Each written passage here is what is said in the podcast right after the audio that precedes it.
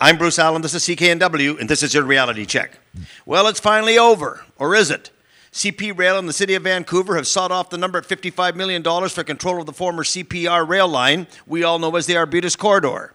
Not the entire corridor, though. CP can exercise options on the rail line between 1st and 5th Avenue. That would be some nice real estate development. But the bulk of that strip of land that the two protagonists have battled over for the last decade or more could turn into some walking and cycling trails. That'll be very nice. But there is more. The city is all considering the idea of light rail or streetcars. I can hear Pamela Sauter now warming up in her kitchen, getting ready to rail against any public transportation running down that hallowed strip of land and interrupting the creme de la creme of Vancouver. Outside of bicycles, of course. This is the right decision all around. The CP threat to resurrect the rail line was a hollow one, and the city's original offer was laughable. It could be great green space for the city, and it could be a great light rail line, or both. It also looks like the once illegal gardens can start planting again. They would be a nice backdrop for a walk or a cycle, or a light rail line.